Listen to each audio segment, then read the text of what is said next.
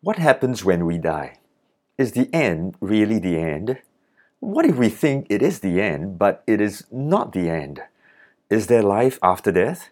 And if so, how should we live before we die? Well, to find out, make sure you watch until the end.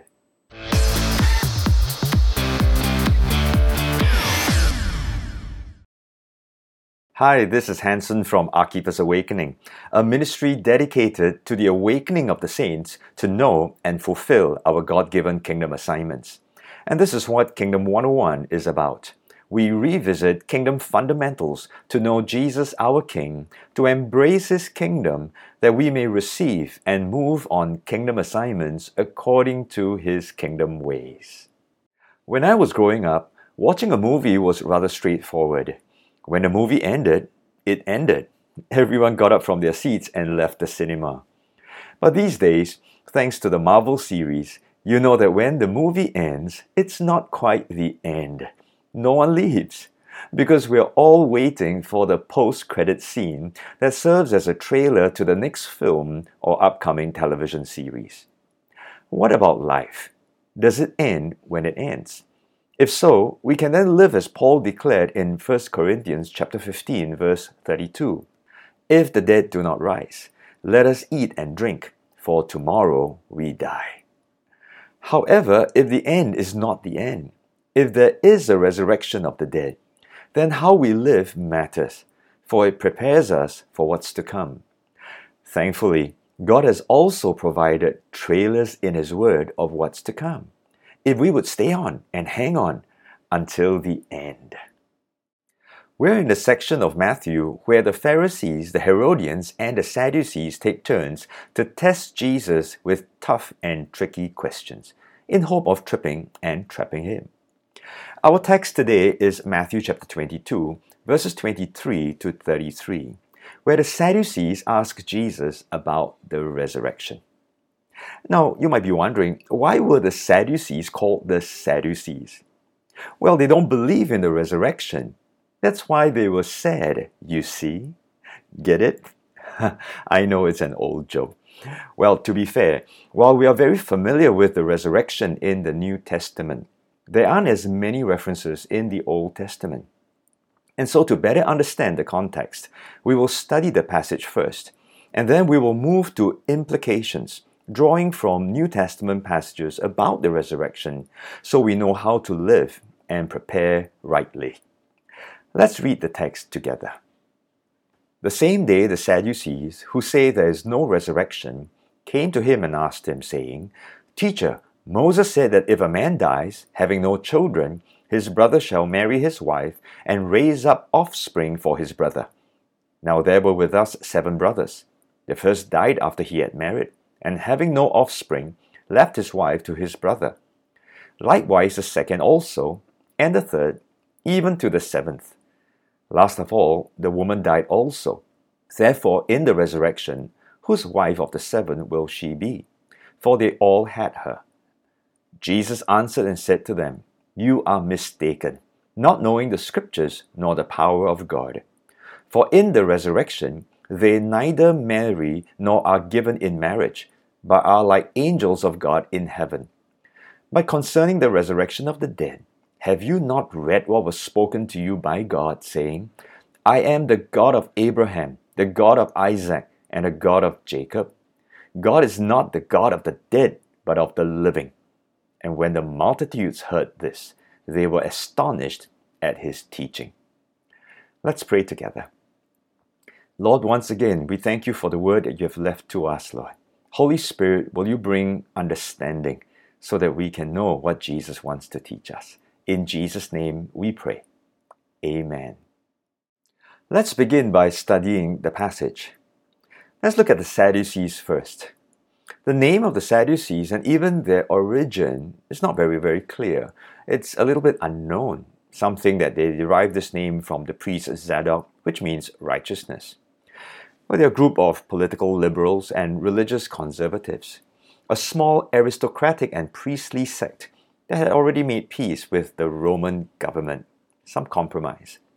Well, they had considerable wealth and great political power. But they didn't last very long. After 70 AD, they sort of disappeared from history. The Sadducees, in terms of doctrine, accepted only the first five books of Moses Genesis, Exodus, Leviticus, Numbers, and Deuteronomy, usually referred to as the Torah or the Law. To them, the other books did not carry the same authority as these first five books. The Sadducees also did not hold to oral law or other tradition or interpretation as did the Pharisees. Now, when it comes to resurrection, Matthew chapter 22, 23 tells us they say there is no resurrection. And when they come to Jesus, this was the issue they were trying to levy at Jesus. No resurrection. Why? Well, because the first five books do not mention resurrection directly. Are there Old Testament references and mentions? Well, some, but not so clear. Now, the clearest would be Daniel chapter 12, verse 2. And many of those who sleep in the dust of the earth shall awake, some to everlasting life, some to shame and everlasting contempt. Or another one, Isaiah 26, verse 19. Your dead shall live. Rather clear, if you ask me. Or Psalm 16, verse 10 For you will not leave my soul in Sheol, nor will you allow your Holy One to see corruption. Now, to us, it may be rather distinct and clear, but as you can see, the Sadducees do not consider these books as of equal authority with the first five, and so no go. So to them, there's no afterlife. The soul would perish at death. It was recorded by Josephus in Antiquities. But the doctrine of the Sadducees is this that souls die with the bodies. In Acts chapter 23, verse 8, Luke records the Sadducees say that there is no resurrection and no angel or spirit. Now, angels were clearly mentioned in the Torah. And so the meaning of this one phrase would be that the Sadducees did not believe that the dead then became angels or spirits at the point of death. And so this question actually was a direct attack against Jesus. At the raising of Lazarus, Jesus had declared himself as the resurrection and the life. Jesus also proclaimed that those who believed in him would likewise be resurrected. And so, if the Sadducees can stump Jesus and convince everyone that resurrection was an absurd idea, that there is no resurrection, it would remove Jesus' authority, reveal Jesus as a hoax, and discredit Jesus once and for all. And this is what they attempted to do by giving Jesus a very difficult situation, and then a question which cannot be answered or at least they thought it would not be answered by Jesus. And so they begin. In Matthew chapter 22, verse 24, Teacher, Moses said that if a man dies, having no children, his brother shall marry his wife and raise up offspring for his brother. Teacher, yeah, right. Can you see? Flattery again, just to catch Jesus off guard. The Sadducees quote Deuteronomy chapter 25, verses 5 and 6 loosely. If brothers dwell together, and one of them dies and has no son, the widow of the dead man shall not be married to a stranger outside the family. Her husband's brother shall go in to her, take her as his wife, and perform the duty of her husband's brother to her. And it shall be that the firstborn son which she bears will succeed to the name of his dead brother, that his name may not be blotted out of Israel. This is referred to as the levirate marriage. The word levirate comes from the Latin word levir, which means a husband's brother. It has nothing to do with the tribe of Levi, just in case you were wondering. The purpose of this custom was to preserve a man's name should he die without a male heir. In Israel, family inheritance was a major thing. As such, a male heir was extremely important. Now, if a man refused to raise up a family for his dead brother, that would be considered also Uh, disgrace. Now, a good example in the Old Testament would be Boaz and Ruth, their story. And this levirate marriage was also there to protect and also to provide for the widow in time to come. And so, hypothetically speaking, the Sadducees go on in verse 25. Now there were with us seven brothers. The first died after he had married, and having no offspring, left his wife to his brother. Likewise, the second also, and the third, even to the seventh. Last of all, the woman died also. Therefore, in the resurrection, whose wife of the seven will she be? For they all had her. Seven husbands, think about it, all died. the first thing that the audience will be thinking of would be, wow, this woman is of ill fortune, even, isn't it? Any man that she goes with, they die.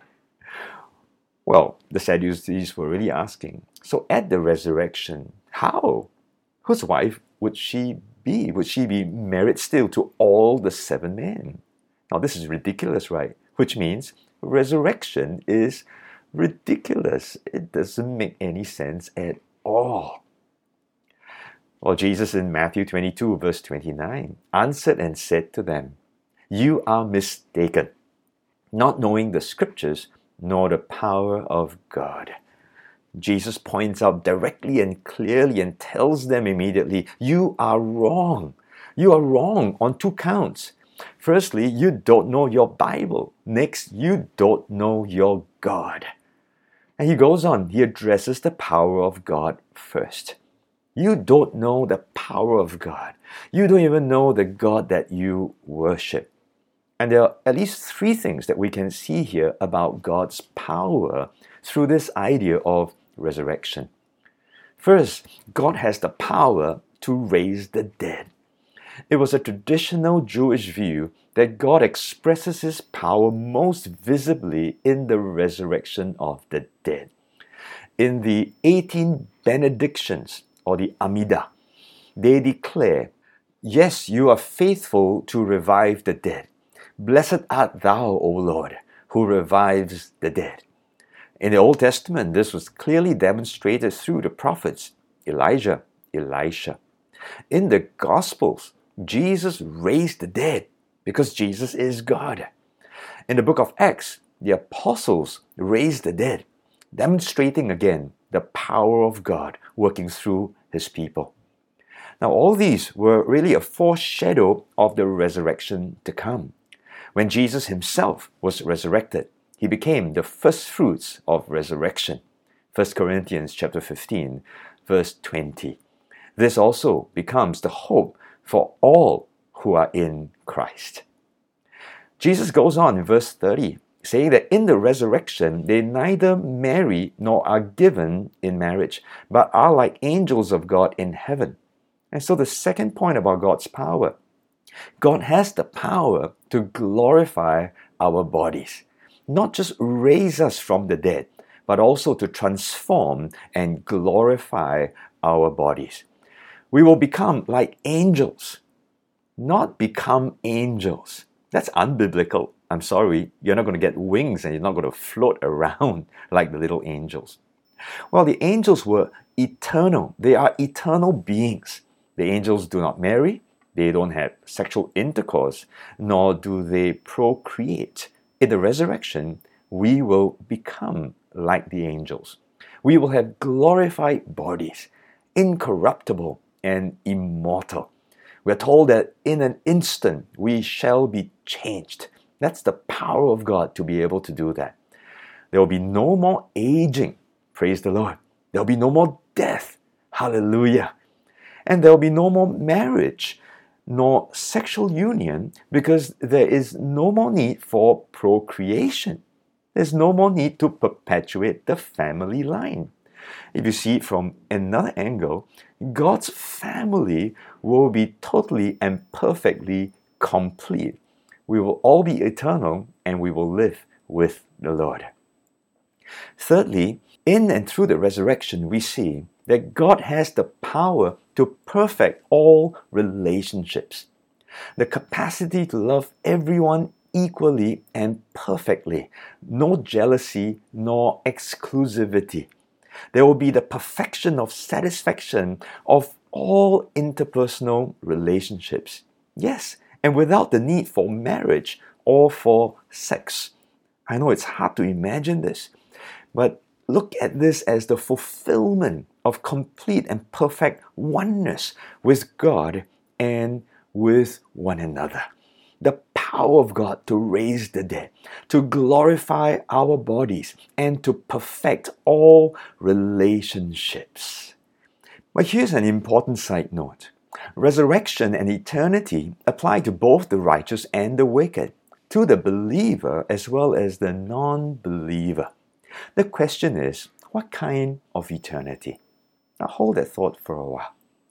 So here we see the power of God demonstrated through the resurrection. However, all these would mean nothing to the Sadducees if not supported by Scripture. Show me the chapter and the verse, they would say, and especially from the law of Moses. Jesus goes on to address the second wrong point about the Sadducees. You don't know your scriptures. Concerning the resurrection of the dead, have you not read what was spoken to you by God? Have you not read? This is Jesus' favorite phrase when challenging leaders.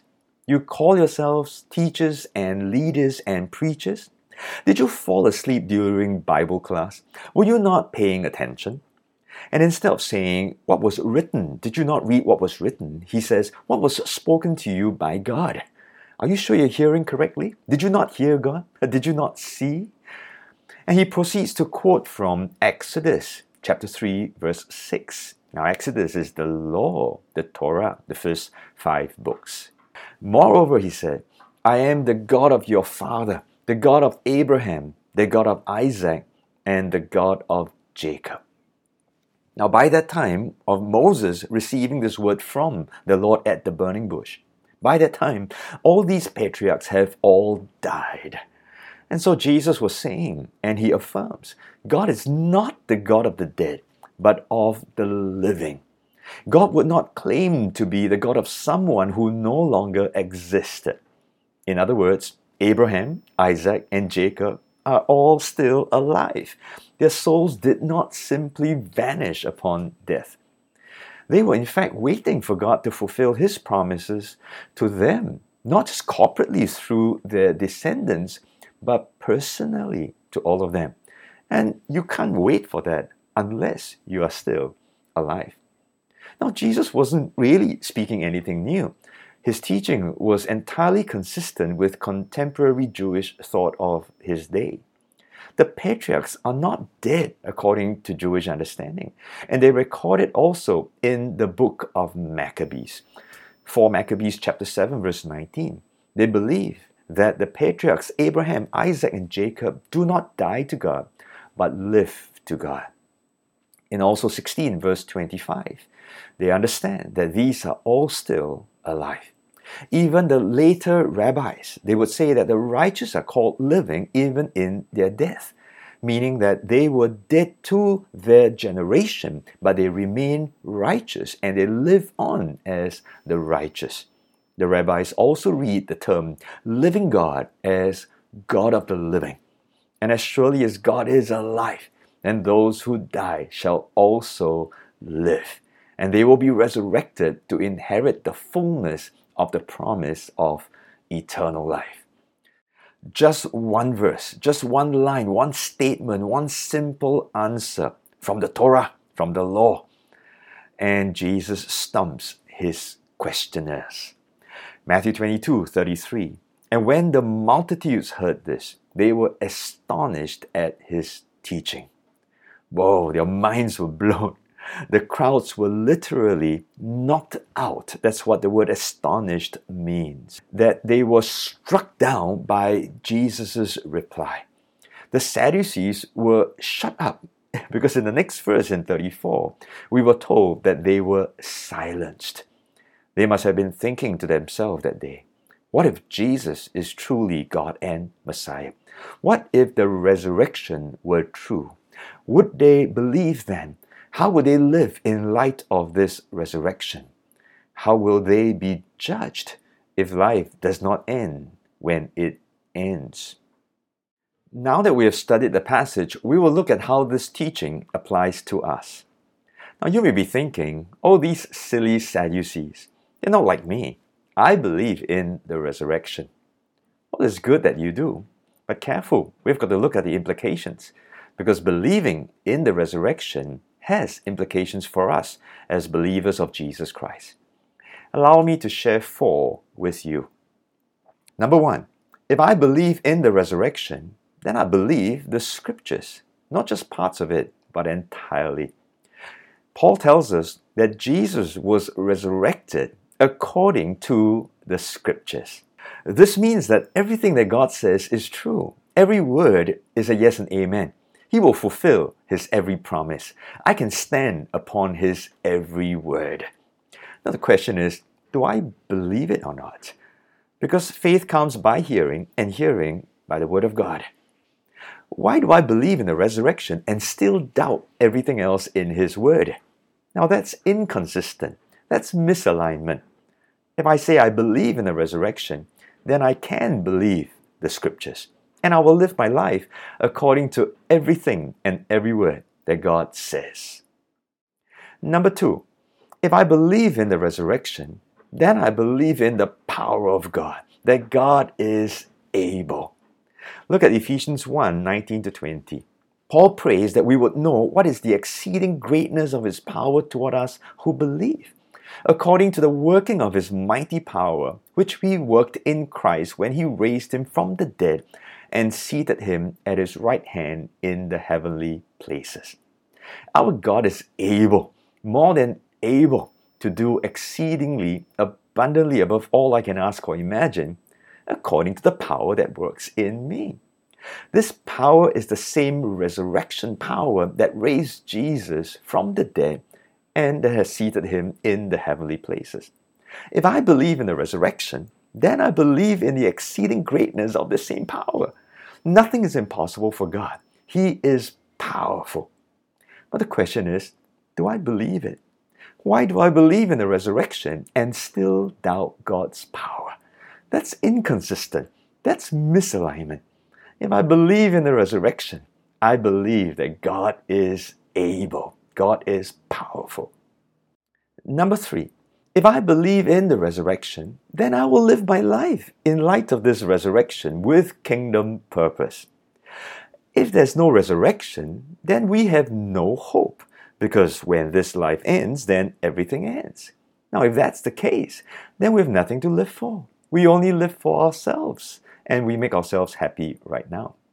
Paul says that if in this life only we have hope in Christ, we are of all men the most pitiable.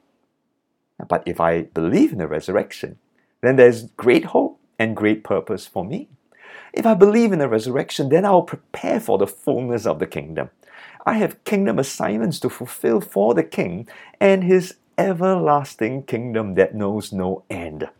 And what I do now in this life, I'm laying up heavenly treasures for the life that is to come. The question is, do I believe it?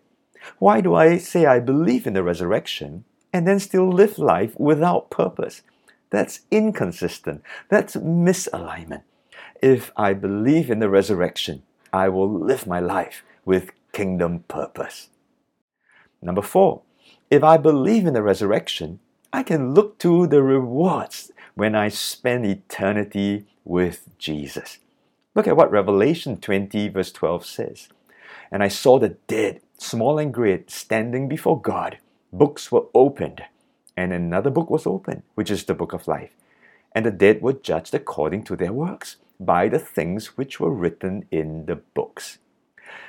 If I believe in the resurrection, then I also believe that I will one day stand before Jesus to give account. And if I say that I believe in Jesus, then I will live my life entirely for Him, for I'm no longer my own. I belong to. See, salvation is free, but rewards are earned. How I live for Jesus today will determine the price, the rewards that I will receive when I stand before Him. If I believe in the resurrection, I'll be obedient to the Lord. I'll be faithful to fulfill the kingdom assignments that Jesus assigns to me. The question is do I believe it? Why do I believe in the resurrection and then not press towards the goal of the prize in Christ Jesus? That's inconsistent. That's misalignment. If I believe in the resurrection, I'll do my best and I will go for gold. These implications are important implications for believers to consider, not later, not in the end, but now. Don't wait until it's too late. Don't wait until the end. But here's another important note that connects with what I shared earlier. If you are not yet a believer of Jesus Christ, I have news for you. Resurrection and eternity apply to you too. When life ends, it will not be the end. Yes, you will also be resurrected to stand before Jesus. You will be judged according to everything you have done and said in this life. And without the blood of Jesus, without faith in Jesus Christ, you won't stand a chance before a holy and a righteous God. Eternity will not be good news for you. For scriptures warn of eternal damnation and of torment for those who do not believe in Jesus Christ. So don't wait until the end. Don't wait until it's too late. Now is the time to believe in Jesus. Congratulations! You made it to the end. Thanks for staying on until the end. The Sadducees were leaders of their day, yet they knew neither the scriptures nor the power of God. But truth is, they had a certain perspective of scriptures and of God. And both were inadequate, both were wrong, and they were mistaken. When Jesus said that they were mistaken, the word he used can also be translated deceived, to be led astray. In the parallel account in Mark, Jesus emphasizes, You are therefore greatly mistaken or greatly deceived. Dear brothers and sisters in Christ, don't be mistaken. Don't be deceived. Know your scriptures. Know your God. And if you believe in the resurrection, then live accordingly and rightly. If you're not yet a Christian, don't be mistaken and don't be deceived either. Know Jesus, believe in Jesus, and be ready and be prepared for the resurrection. The end. Let's pray. Lord, thank you that you show us so clearly through your word. That, Lord, that the end of life is not really the end. But because we have hope in you, that you are an eternal God, and in Christ Jesus we can have eternal life. Lord, will you show us what it means to live these implications correctly so that we, we can be ready for all that you have for us? And so I pray for everyone listening in, whether a believer or not yet a believer, that we will respond rightly, that we will find only true eternal life by knowing Jesus and by knowing you, and that we will respond correctly by believing and by entering into all that you have for us. We thank you and we ask all this in Jesus' name. Amen. Thanks for joining me for another Kingdom 101 teaching. For past teachings, visit our website kingdom101.arkeepsawakening.org. Until the next time, this is Hanson signing off. Stay awakened, aligned, and assigned. God bless you.